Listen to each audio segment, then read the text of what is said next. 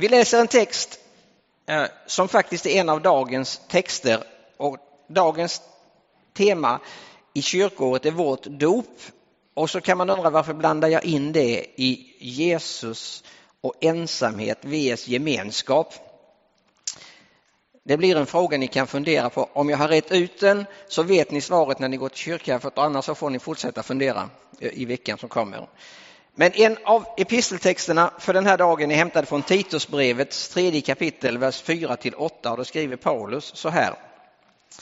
Men när Guds, vår frälsares godhet och kärlek till människorna blev uppenbara räddade han oss.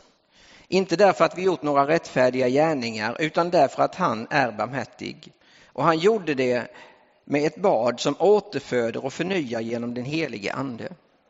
Genom Jesus Kristus, vår frälsare, har han låtit anden strömma över oss för att vi genom Guds nåd ska bli rättfärdiga och så som det är vårt hopp vinna evigt liv.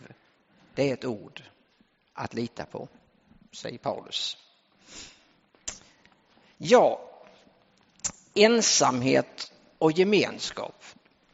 Vi hade ju lite av det i dramat här Eh, innan, hur det förhåller sig med det egentligen. Och ensamheten är ju faktiskt ett väldigt stort problem i vår tid. Att inte finnas i ett sammanhang, att inte höra till på något sätt. Eh, det är ett väldigt stort problem som eh, allt fler har börjat fundera över faktiskt. Det finns en bok som heter Att höra till som en en eh, forskare och eh, läkare tror jag han är, han heter Peter Strang i alla fall och eh, finns under Karolinska institutet och på baksidan, baksidestexten på hans bok som är väldigt läsvärd att höra till så skrivs det om så här Ofrivillig ensamhet är förenad med stress, oro och ångest. Påtvingad ensamhet förhöjer dessutom risken för hjärt-kärlsjukdom och nedstämdhet. Gemenskap däremot ökar statistiskt sett livslängden och har varit ett framgångsrecept för människan allt sedan vår tid på savannen. Idag är samhället fokuserat på individen men våra gener som är gjorda för gemenskap är oförändrade. Hur påverkar det oss?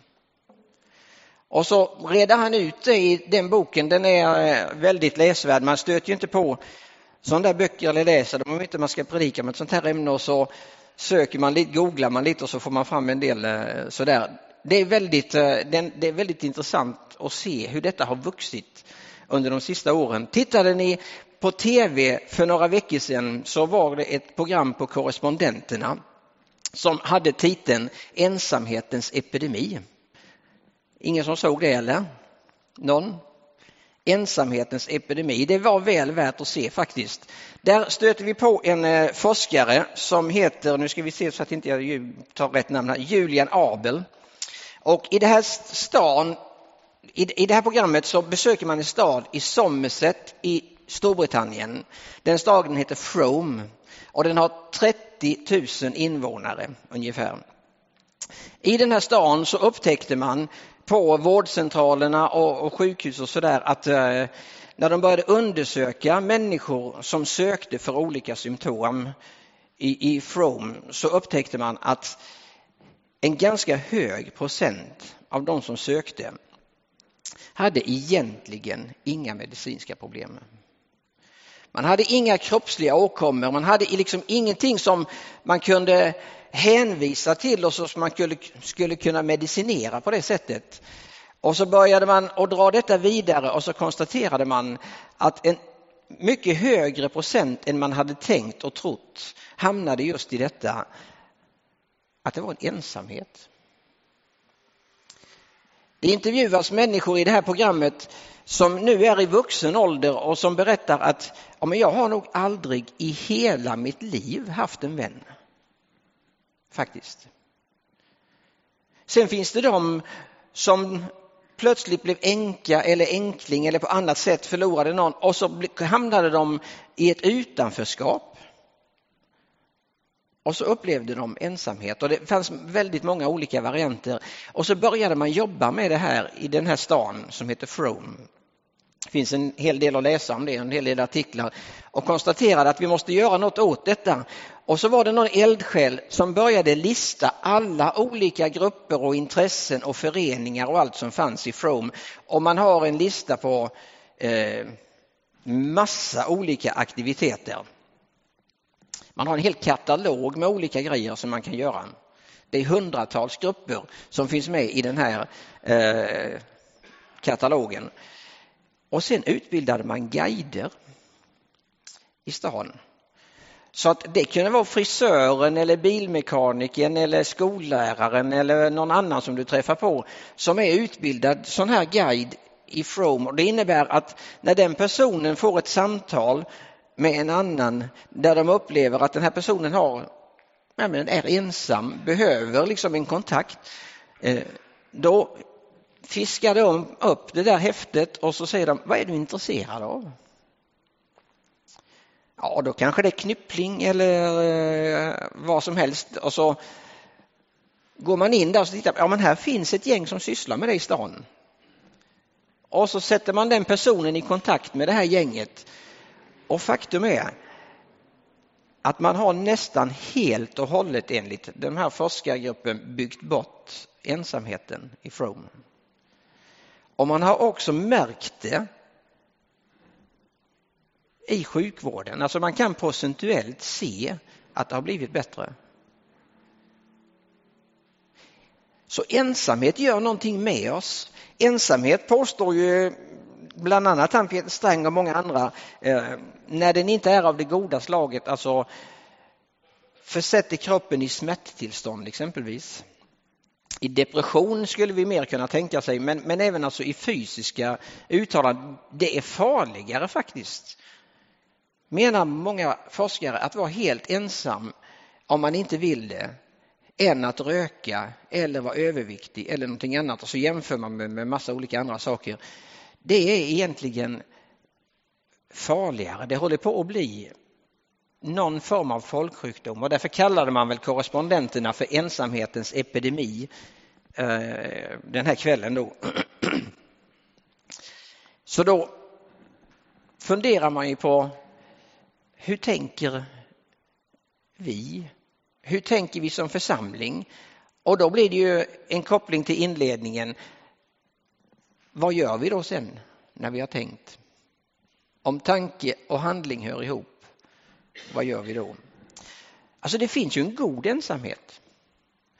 Och egentligen så är det nog bara den som det talas om i Nya Testamentet när Jesus eh, alltså beskrivs dra sig undan i ensamhet. Då är det nog egentligen bara den goda ensamheten som det pratas om. Ni vet det finns hektiska situationer när Jesus och lärjungarna har haft mycket att göra och då säger Jesus att vi behöver dra oss undan. Och så drar man sig undan. Och när man väl har dragit sig undan så kan det kännas som att Jesus känner att ja, men jag behöver ytterligare ett steg i den här processen. Och så går han ifrån lärjungagruppen och det står att han gick för att vara själv och be. Men då har jag ju valt det av egen fri vilja. Det finns en god ensamhet. En sån där som, som fyller på förråden och som jag också tror är viktig i vårt samhälle. För många är lever i ett uppskruvat tempo, lever ett liv där det faktiskt måste vara så att till och med ensamheten behöver planeras in i almanackan för att få plats.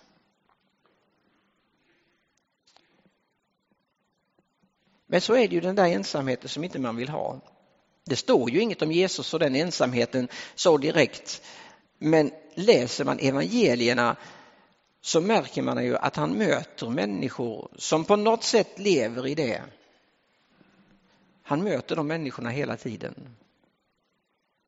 För är det inte så att mitt i folkmassan och mitt ibland alla så springer Sackaios som det står som lite till växten, jag kan ju känna igen mig i honom på det viset, eh, och då eh, klättrar upp i trädet eh, för att på något sätt få syn på och lyssna på Jesus. Det är klart att han har hört honom innan eftersom Jesus har varit igång. Men mitt i den pulsen som Sackaios lever i vanliga fall i tullindrivarlivet och med fest och party och hela paketet så tänker jag att det har smugit sig in något annat. En längtan efter något annat. Och jag tänker mig att någonstans kan han känna en ensamhet mitt i all röran. Mitt ibland all folket, mitt i hela pulsen så kan han ändå känna någonting saknas här. Eller tiggaren utanför Jerikos port som egentligen ingen vill ha med att göra och när han ropar efter Jesus så försöker de tysta ner honom. Men Jesus tar sig igenom folkmassan och så ställer han sig framför den blinde mannen och så frågar han honom Vad vill du att jag ska göra för dig? Och det verkar som om när vi läser evangelierna som om Jesus tar sig tid med de människorna som behöver lite mer djup i sitt liv. Där det smugit sig in kanske det som vi kallar för ensamhet. Och det står inte så sällan om Jesus att han har medkänsla med människor. Och det är en sån där viktig komponent.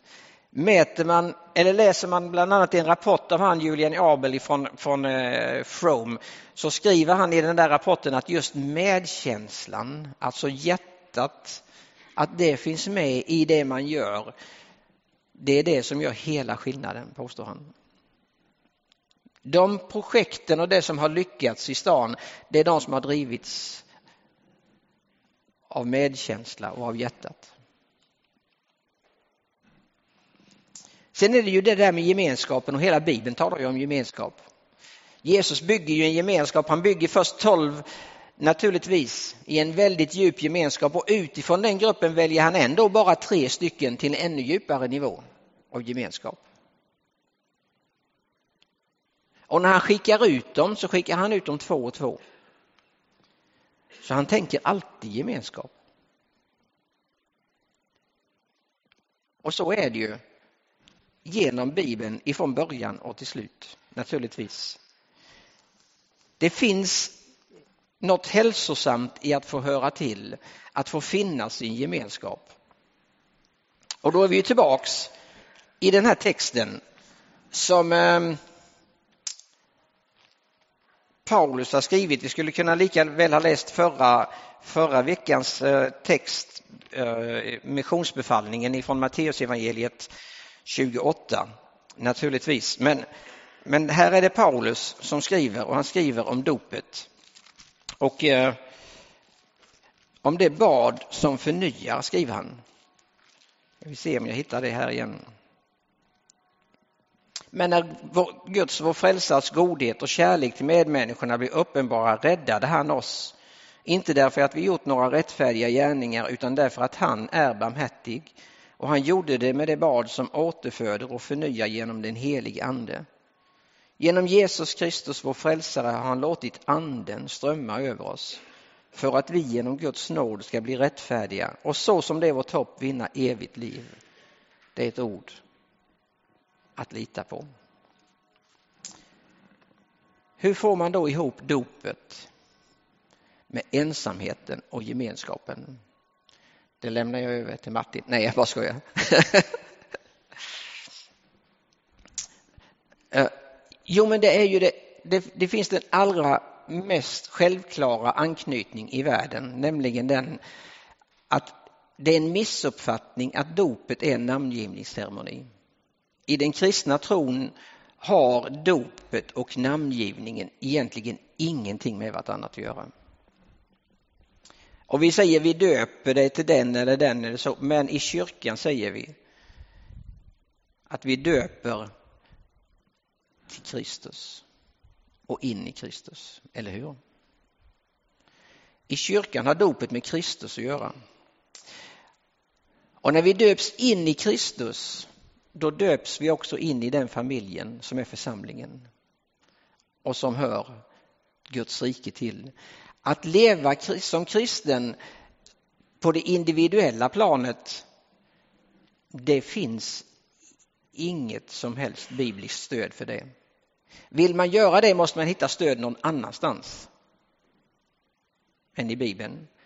Sen finns det naturligtvis situationer och så det finns alltid undantag. Det finns situationer i världen där du är ensam, där det inte finns en fysisk gemenskap du kan gå till, där du lever under dödshot. Det finns många olika sådana varianter. Men den helt naturliga linjen i både gamla och nya testamentet är gemenskap. Ifrån början och till slut. När vi döps föds vi bara inte in i Kristus utan vi föds också in i en gemenskap, den gemenskap som är församlingen. Och att inte leva och verka och tillhöra är egentligen onaturligt nytestamentligt.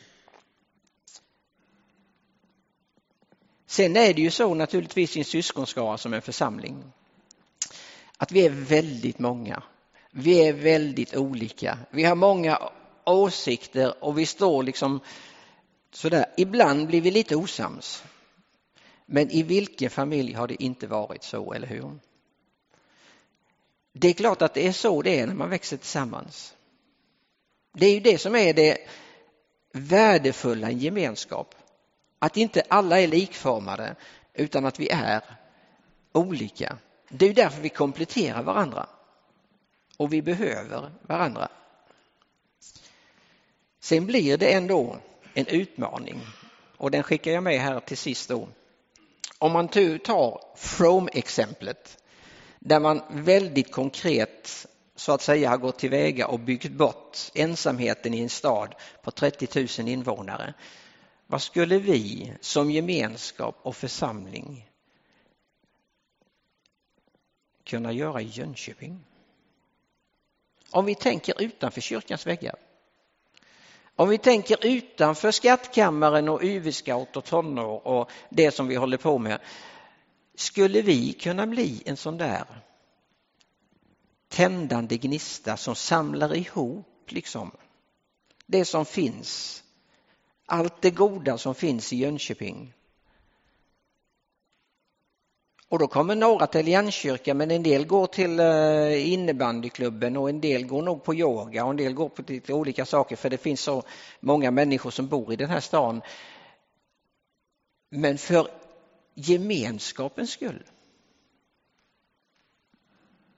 Då kan man ju fråga sig vad kan vi göra som församling och i församlingen naturligtvis för varandra men man kan också fråga sig vad skulle vi kunna göra för den här stan på detta området? Så att människor i Jönköping faktiskt får samma möjlighet, får någonstans att höra till. Det är en utmaning. Vi ber. Herre, vi tackar dig att vi idag får prata om ensamhet och gemenskap. Tack att vi får hjälpa varandra, Herre, in i en fungerande gemenskap. Men vi ber dig också om förmågan att lyfta blicken, kunna se lite längre och försöka förstå hur skulle vi kunna hjälpa den här stan, Herre? Kan vi hjälpa människor här som lever och bor och kanske inte har någon riktig vän, inte känner att de har någon djup relation. Herre, ge oss tankar och idéer och fantasi att kunna räcka ut handen och bli en församling som hjälper från ensamhet till gemenskap. Amen.